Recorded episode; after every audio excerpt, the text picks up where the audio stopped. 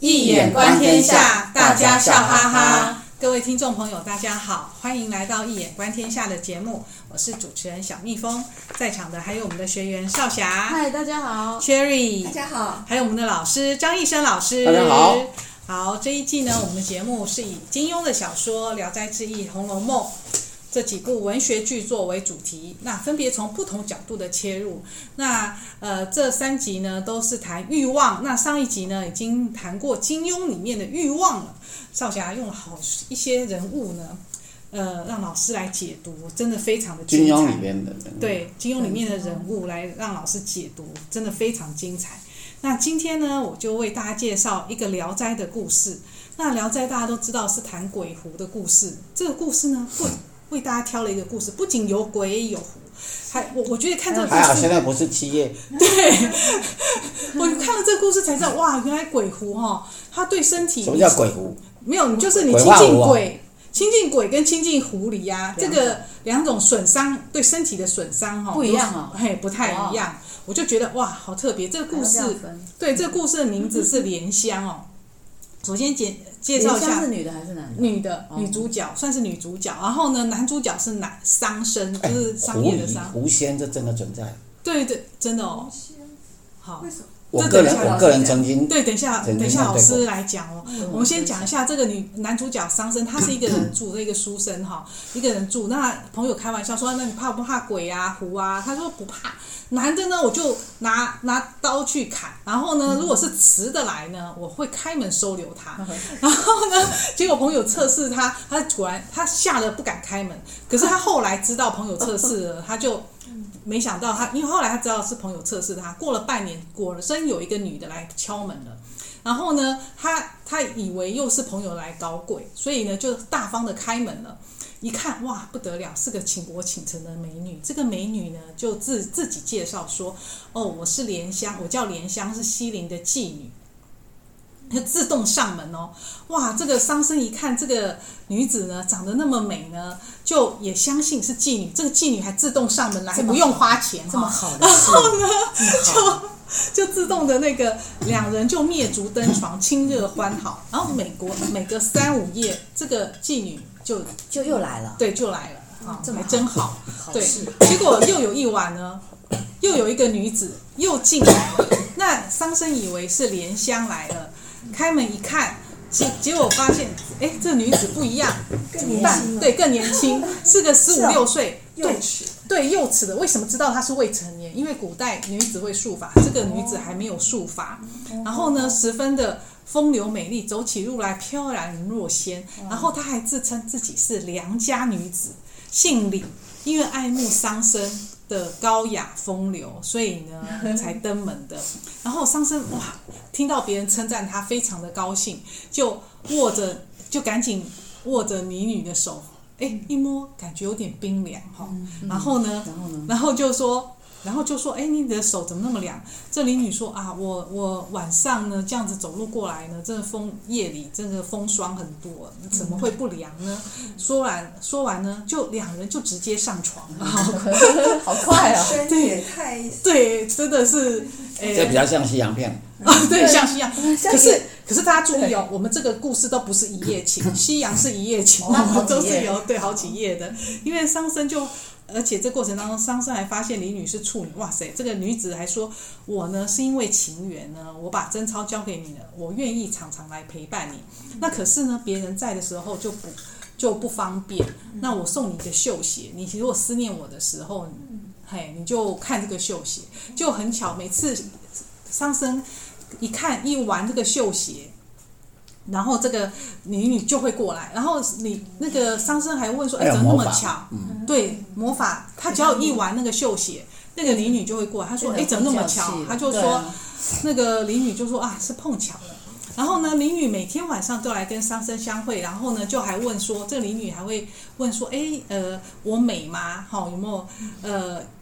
因为桑生，因为桑生有跟李女说，有个妓女莲香也会来，他就问说：“哎，我有比莲香美吗？”桑生居然跟他说：“哦，你们两个都一样美。”那那一听，对，不是当着我的面，当着李女的面 说，居然说一样美，表示我一定不美，因为按理说你跟李女在一起，一定说你最美嘛，应该这样讲。李女就生气了，就说：“那我来偷偷看莲香长得怎么样？”结果一偷看，他就跟桑生说：“哎，你这个莲香是个狐狸呀，我跟踪他到山里面的一个洞里面。”他是个狐狸，你不要再跟他往来了。然后桑生就说，桑生就想说，你一定是你嫉妒才这么讲。结果呢，后来桑生跟莲香相聚的时候呢，然后桑生这个人呢也是嘴巴大，就说，哎，就跟那个莲香说，哎，有人说你是狐狸精哦。然后莲香对对，看看对，要测试他看是不是真的。莲香就反问桑生说，哎，那狐狐狸精有跟有什么人不一样吗？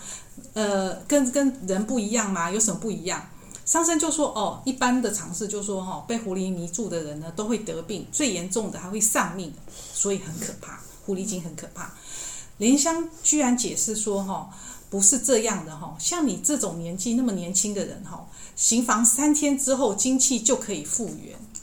然后虽然纵然是狐狸呢，也没有什么害处。”可是，然后呢？即使如果是人啊，你人如果是每天纵情淫乐，不不需要是狐狸，你人呢也都会，人也都会生病，对，精气泄尽，对呀，对呀，也会死的。好，难道所有的呃淫徒都是因为被狐狸迷惑死的吗？然后。莲香就怀疑说：“哎，你桑生，你为什么会这样问？就一问就知道了有个李女，所以他也跟桑生说，他要去偷看李女。结果一看不得了，他也说，他就说了，李女是个鬼，你千万不要再跟他往来了，不然你的身体会有那个，会会会完蛋。然后呢，桑生，桑生对，因为他想说应该是他嫉妒，他一样是脚踏两条，对对对，他不愿意相信，对他不愿意相信。”他的他的直觉，他的好他不，他为了他，哎，真的很色戒头上一把刀了哈。嗯、然后呢，他他结果后来呢，没想到他他可是那个那个李女还是没有香那个莲香就说啊，莲香就说，其实你身体已经受损，我给你药吃，然后而且还照顾他十天哦。这个伤身呢，果然复原了。他复原了之后，然后莲香还跟他警警告说，你真的不能跟李女再来。可是呢，桑生就那个啊，桑生就就没听话，对，没听话，继续啊，继续。然后后来莲香再来知道李女来过，就非常生气呀、啊，他就说哈，他就说，哎，你你不听我的话，我一我我我再讲也没用。那我们呢，一百天之后再来见面，我会看着我会，你一定在病床上，我一百天后再来了。然后呢，桑生就桑生。反正也挽留不住莲香嘛。好，故事先讲到这里啊，就想非常精彩，真的，因为这故事真的很精彩，就想问想问老师，就是说，蒲松龄描述的女子这么主动，这个男子啊是个书生，陌生女子主动的投怀送抱也是来者不拒，不相信是鬼魂或狐妖来勾魂，那桑生是不是被李女李女那个鬼魂所迷惑了？还是说啊，反正他就是为了情欲不怕死，这种情形啊，跟我们华人的传统礼教啊，真的很差，差别很大啦。反正色胆包天嘛。那这样的描述是不是刚好应验了弗洛伊德所提出的死亡本能的展现？牡丹花下死吗？做鬼也风流。哎，对我们华人本来就有这样的一句话，对不对？表示很多这种人。对，弗洛伊德确实提过。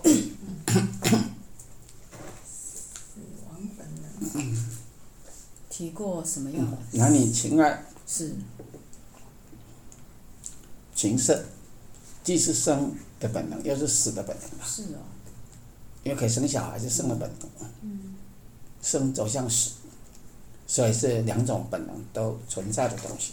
但是我个人倒觉得，死在哪里？读这一段那不是重点了。哦，如果用弗洛伊德来解，不是在解这个生本能、死本能。嗯，男女情爱都是生本能、死本能，这有什么好谈的？你要去谈的是说，弗洛伊德认为，作家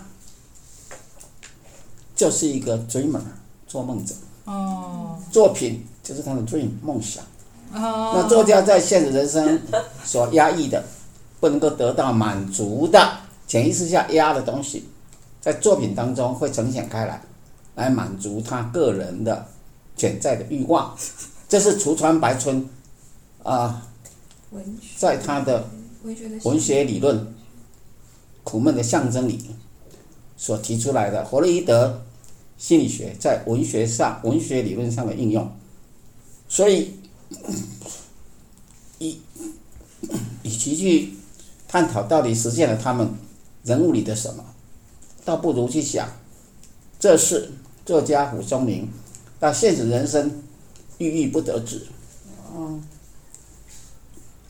因为他科考不第嘛，虽然才华盖世，在现实人生界自然不能完全得到他生命的满足，所以透过文学创作。聊斋志异，去来满足他，去反讽现实人生的人类本身反而不如不如鬼，不如狐，不如狐狸，不如鬼。这么的讲究有情有义，生生死相随的一种理想。就他完成完成了他通过这个作品，完成了蒲松龄这个作家他内在所压抑的欲望，来达到一种欲望的满足。对啊，这个 这个狐这个狐狸狐狸精啊，狐狸那个就是莲香啦，哈，莲香是个狐狸嘛，然后他真的还蛮有情有义的。然后后来李女每夜来跟桑生欢会，果然过了两三个月，桑生躺在病床上。所以我还没讲完。嗯。所以。有一本书叫《Consolation of Philosophy》，哲学的慰藉。哦。事实上，我们也可以改成《Consolation of Literature》，文学的慰藉啊。哦。为什么很多人喜欢读文学？因为它可以满足你无法达到的梦想，潜意识底下压抑的欲望。比如金庸的武侠，满足人类的那种啊冒险、患难，然后。无限成就的挑战，这一种还有突然天上掉下来的礼物，对，谁是天上掉下来的礼物？很多啊，突然得到一本一本什么经书一本神武功秘籍呀、啊，或是突然得到谁给他一大堆 武功，这每个主角都这样、欸，美女自动上门来，对啊，就会突然得到一个很很独特的那种，比如对啊，杨过 就会得到，当他被斩断手臂了，还会有神雕来教他。大雕来教他整个独孤求败的武功。对啊，没错啊。那后是张无忌也是突然拿到那个经书啊，易筋经啊。对，这些就就满足你的奇幻想象，对吧？或是像韦小宝，哎，坐拥美女，然后无疾无病到空亲，即使是一个痞子，也可以当一个快乐的、成功的痞子。还跟皇帝是好朋友。对，而且跟那个什么小玄子不是啦，跟那个。江湖上的豪杰都成为好友，好友，尤其是那个陈定南，陈定南，对，每个都被他搞定，跟他成为生死之交。他师父，那这些都是满足读者想象、完成作家梦想的一个途径。就就病倒了啦，对，跟李女在一起就病倒了。病倒了之后呢，就就那个李，后来莲香，后来李女就跑不见了。嘿，跑不见了。然后呢，桑，因为他没办法救桑生。然后后来莲香果然出现了，救了救了。然后后来他呃，莲香呢，把李女找来，因为他就玩绣鞋，就把李女找来了。知道李女，李女就报上她自己的真实身份。她就说她的确是鬼，因为少年妖王。可是她她的她是官家的女儿，她她先生是，她不是不是她父亲是李通判。然后呢，所以所以是呃找死嘛，哈。然后呢。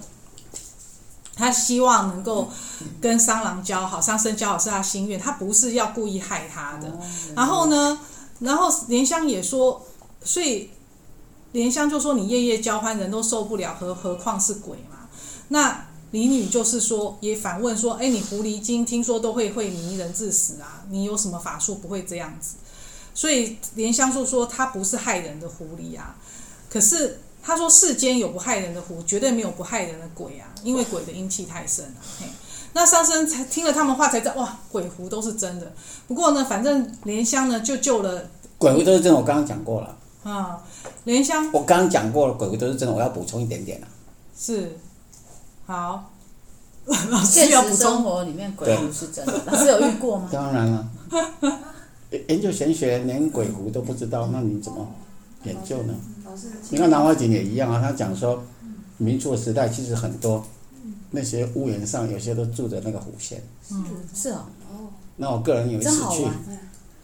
个人有一次去处理风水，然后已经是答应好那个屋主，可是大家都说那个黄那个风水不能处理，因为里面有已经在那边很久几十年的狐仙，那我也不管他了，反正就个案就接了。后来就很高兴去吃，去去去吃点心了，对。结果那个东西一拿来，我正要吃，哦，脖子被夹住了。就是被 K 掉了，被被食物噎到了啦。嗯，不是，当然不是，是有手把勒住脖子不。让你吃。无形的手掐住你脖子，没错，我马上知道了。OK，我就跟他导住说好，那那那您大仙，那你就留在这儿，我不处理了，马上就好了。马上 say 拜拜。哇，啊，这蛮普通的。你有修行的话，无形界本来就存在，万物皆有灵嘛。所以就这样，你才会相信华人文化那个不是骗你的，很多都是真实的。继续吧。嗯，那这个故事其实不是，就是重点，其实真的是在后面那个上对啊，你要讲重点，简单的讲就好了。因为莲香后来呢，救了救了桑生之后，救了桑生之后，然后那个燕那个李女其实非常的伤心，因为她很想跟桑生在一起，却不能嘛，所以没想到他就哭了哭了，后来他就他居然就借尸还魂，因为那时候当下刚好有一个姓张的财主，他的女儿叫燕儿，刚死了，结果呢过了一夜又苏醒过来，原来就是李女去附在他身上，可是呢。他一附身之后，就要就想跑出去，要去找桑生找生。上身。对，可是可是父母当然不让他出去啊。啊那个他他借尸还魂的那个姓张，然后他就跟他说他是鬼啊，那、我我要去找桑生。结果然后结果他一照镜子，会有穿鞋子，会发现哎。怎么穿不下去？就是原本的鞋子穿不下去，一照镜子，一照镜子才知道啊，他才知道他自己借尸还魂。对，所以他非常的难过啊，就就不吃不喝，不吃不喝之后啊，没想到过了七天之后，居然就居然整个人瘦下来，然后呢，一照镜子，眉眼也恢复跟以前比较接近以前的容貌了。李女的容貌。对，比较接近李女的容貌了。然后他就跟他父母亲，姓张的父母亲，燕儿的父母亲讲他的状况。然后他的母亲呢，就也把桑生，反正桑生也知道了，然后就去求婚嘛，就是提亲，哦，提亲。然后呢，燕儿后来很在这提亲的过程，提亲，然后可是莲香已经跟呃桑生在一起了。嗯在跟桑生在一起了，然后他呃娶了燕儿，他要娶燕儿，那莲香还帮他布置布置整个新房，布置整个新房，然后桑，然后后来呢，呃，他们两个其实燕儿嫁进来之后，桑生跟呃莲香桑生莲香还有燕儿两个非常相处非常好，像一家人一样，对，可是她莲香也怀孕了，然后也也生下小孩。生下小孩，可是生下来没多久就就就过世了。可是他有求燕儿是好好李女啊，哈，好好的照顾他的小孩。这个李女其实也非常的呃，非常照顾的非常好，而且每年还去祭拜莲香。可是莲香在死之前，其实有说，他十年之后不要伤心，他十年之后会再来找他们。就没，然后后来，其实在这个过程当中，因为李女毕竟是借尸还魂嘛，她一直她身体也很弱，没有生小孩，所以就想说只有一个小孩，而且她的那个莲香生的儿子其实身体很弱，所以就想说要帮桑生来帮桑生来那个找个妾，就没想到后来过了十几年之后，果然有有一个老婆婆带了一个小女孩，十十四岁小女孩来来找桑生，就说要来。卖女儿，然后桑生一看，还有呃燕儿一看，哇，真的很像莲香，真的很像莲香。然后这个女孩子其实不认识他们，然后那个那个燕儿啊，就也就李女，就是拍拍那个小女孩的头，说呃小女孩的头说：“哇，莲姐莲姐，你说十年后再见面，当真没骗我？”哎，这个时候，那个莲香居然就醒了，醒了，就醒了。然后这个他就知道他有回想起也前世的事情，然后呢还说。还说啊，因为小时候啊，人家就说我呃讲一些奇奇怪怪的话，嗯、所以家人就给他喝了狗血，就忘了前世因果了。哦、然后哇，所以说其实这个故事说明了这两个女人啊，真的是为了情啊，就是一个你看居然可以借尸还魂，另外一个就因为是狐嘛，知道对人类不好，所以他就重新投胎，再成为人，嗯，好、哦、来。来能够跟商生在一起，对，来跟桑生在一起，对，我就觉得啊，对了，这个桑生真的何德何能啊，可以这样。说一个是再次投胎，一个是什么？一个是借尸还魂，哦、鬼是借尸还魂，然后莲香、哦、狐狸精它是。呃，投胎再世为人，从投胎变人这样。对，真的是也很有很有道行啊，意念都非常的强大。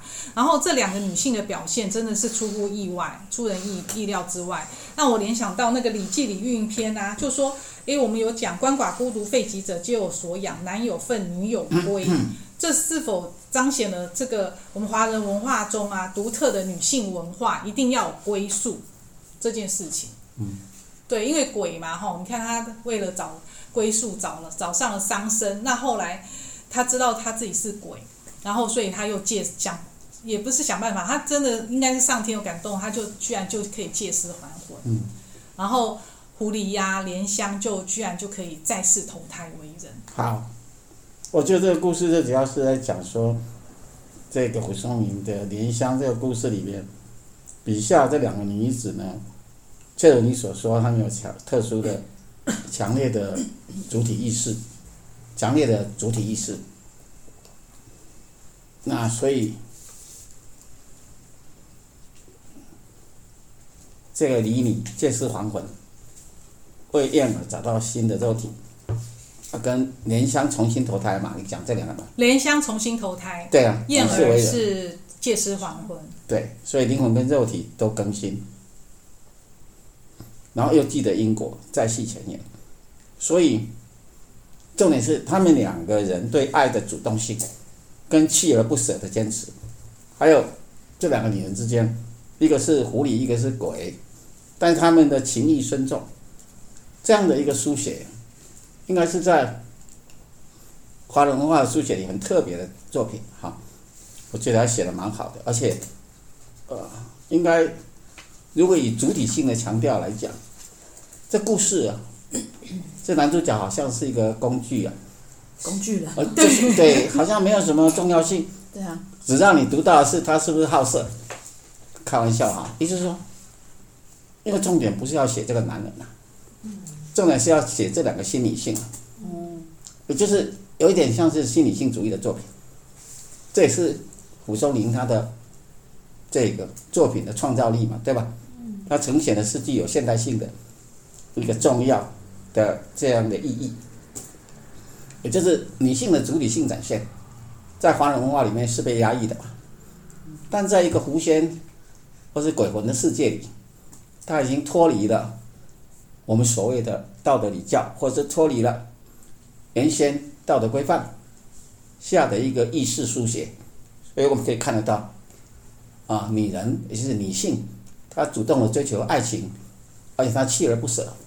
也不亚于男人的那种英雄气概，而且在女性跟女性之间，也不只是存在着嫉妒，而是还有情谊，他们非常有情有义啊。后来共侍一夫嘛，而且非常的和谐，对吧？嗯，这这是它的重点。然后，至于你说有关归宿的问题，这可能会让我们联想到华人文化里有所谓的姑娘庙。如果未婚的女性夭亡，那可能后来会供在一个固定的一个小庙里面，让让人来崇拜，呃呃，享受人类的香火，对，以便完成他他的安顿他的还有一个安顿的地方，不然灵魂飘飘对啊，对，早期好像也有听到冥婚那种，然后就说地上的红包啊，不要不要乱捡，对啊，好像也是有那种冥婚的那种习俗。对，就是要死后也是要有一个安顿的地方。对啊，那老师，那这个莲香啊，在这个故事里面啊，我还没讲完。哦，好。所以一经格物的角度来看，这篇故事所演绎的是归命卦的主题。归命卦的主题就是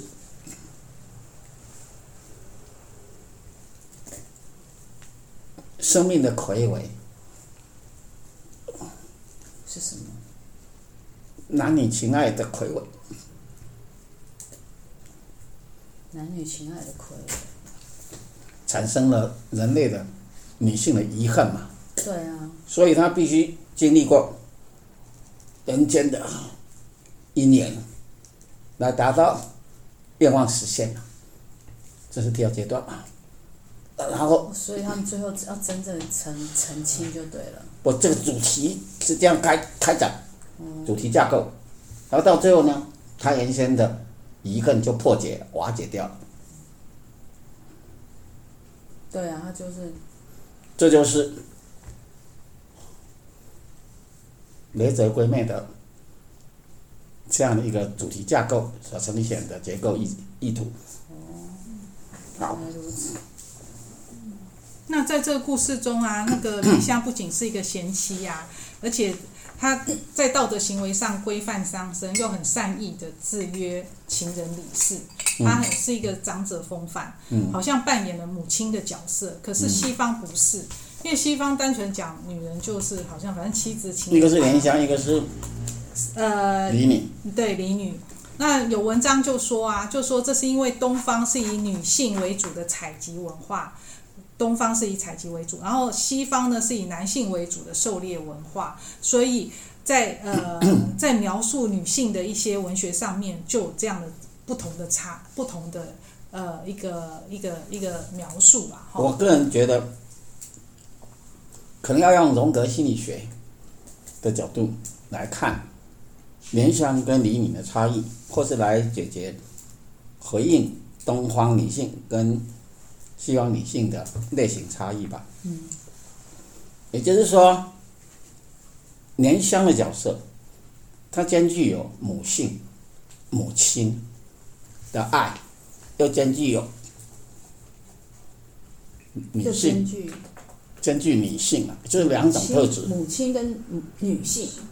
也就是莲香，如果从荣格心理学来讲，女性潜能分成四种嘛。对。那莲香象征的是索菲亚，索菲亚是智慧、智慧的女性。为什么？因为她所谓我们华也是我们华人文化特质，叫做相夫教子。哦。相夫代表的是女性的角色。教子象征的是母亲的角色，所以莲香在整个故事里确实扮演这样的角色。嗯，他一方面要照顾这个男主角，一方面还要去辅导那个李女，李女来完成整个的救赎过程。所以这是从这个故事上来讲，如果你说要比东方女性跟西方女性的话，你注意看，东方女性就是要相夫教子。像王蓉这样，对啊，相夫教子主要任务。嗯，所以这种大母神呢，就比较接近，也就是东方的女性比较伟大，要像是索菲亚。我们东方人对妻子的期待是成为一个索菲亚，但西方人不用，她是 Helen，海伦型的女性潜能。所以你看，胡适德的作品有没有？歌德的作品《胡适德》，他呼唤的是永恒的女性，是谁啊？海伦嘛。哦。海伦是什么东西？不是。海伦是大美人啊，秦国秦城，青春美丽，青春貌美，具有性吸引力，不，具有一种强烈的吸引力，很多男人都特别喜欢，因为漂亮嘛，美丽嘛。但是呢，你如果读《特洛伊之战》，巴利斯为了他整个。秦国秦城，但是海伦被他的米尼诺斯带走的时候，海伦有掉眼泪吗？对，这就是海伦。啊！这是东西文化的差异嘛。东西文化下来看，从荣格心理学来看的话，呃，也就是说，在故事里边那个莲香，那就是索菲亚的象征，那个李女就比较像是 Helen，这是我的看法。哦，李女性黑人。哦，真的是我我我觉得听了之后啊，听了老师的讲解之后才知道哇，诶，我们东方对女性的期待好像比较高啊。对啊，那我们 要求比较多。对呀、啊，真的是。因为我们东方女性本来就比较伟大啊。好，好，今天既要扮演母亲，又要扮演妻子。对啊。这是多伟大的一个。单一的。多么伟大的一个一个呃一种存在。的人人物的一种典范。嗯，好，真的，我们东方女性真的太伟大了。是的，歌颂一下。对，歌颂一下。对对对对。他们歌颂海伦呢，我们要歌颂索菲亚。嗯，好，各位朋友啊，呃，听我们喜欢我们节目的朋友，请订阅我们的节目，并帮我们分享节目资讯。然后我们四月二十二号呢，有现场的实体讲座，题目是谈灵山，老师会用本门易经格物派的解法来解出高行健灵山里面的中国美学因素，还有它的结构意义，让大家看到前所未有的高行健文学创作更真正伟大的地方。各位朋友们，如果呃有什么疑问的话，欢迎到现场来跟老师提问哦。那我们今天的节目就到这里结束，也非常感谢大家的收听，也感谢少霞、Cherry 还有张医生老师的参与。我们下次见喽，拜拜。拜拜。